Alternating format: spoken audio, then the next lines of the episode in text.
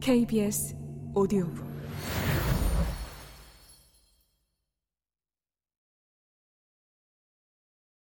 테스트를 통과하지 못했으니 거기가 끝일 거라 생각했다. 하지만 팀장님은 나를 포기할 생각이 전혀 없으셨다. 이번 PT 시놉시스도 한번 써봐. 얼마 후 다시 똑같은 업무가 떨어졌다. 더 열심히 해보았지만 결과는 같았다.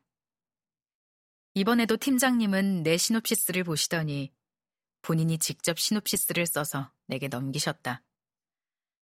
명백한 실패, 선명한 낙인. 너는 또 실패한 거야, 무능한 놈 같으니. 나는 나를 향한 비난을 퍼부었지만 팀장님은 나에게 어떤 선고도 내리지 않으셨다. 얼마 후 다시 똑같은 업무를 시키셨으니까.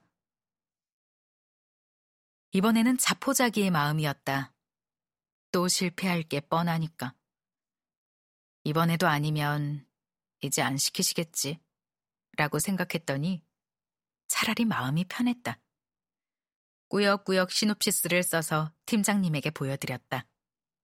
괜히 시선은 천장을 향했다. 잔인한 장면은 알아서 피하는 것이 인간의 본능인 법. 그런데? 오, 잘 정리했는데? 이 흐름대로 파워포인트 만들자. 네? 이대로요? 수정도 없이? 음, 잘 썼잖아. 수고했어. 나는 이때의 충격을 잊지 못한다.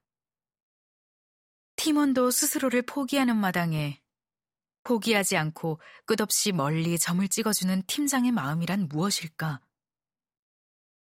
무능한 팀원이라는 판단을 보류하고 유능한 팀원이 될 때까지 계속해서 여기까지 와보라고 독려할 수 있는 팀장의 능력이란 어떤 것일까?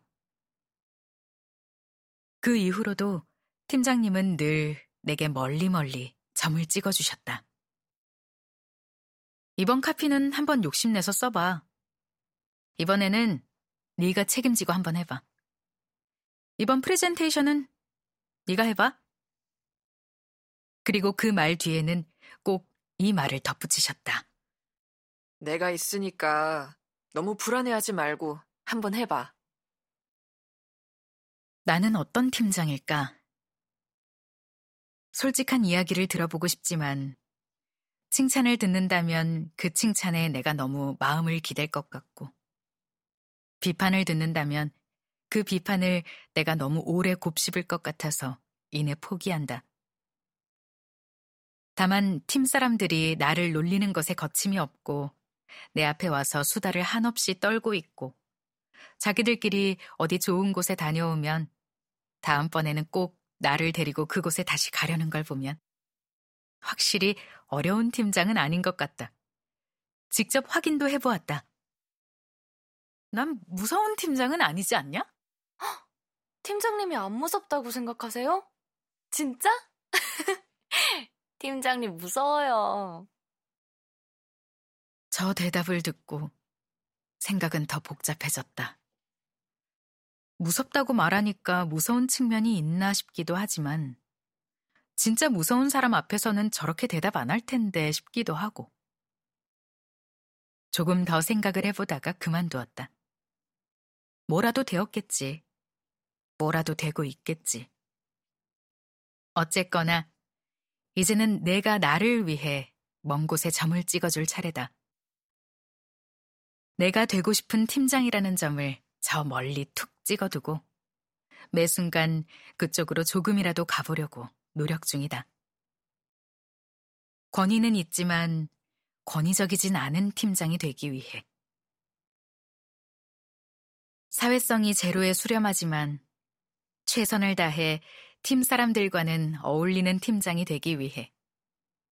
동시에 맡은 일은 어떻게든 해내고 무엇보다 합리적인 팀장이 되기 위해.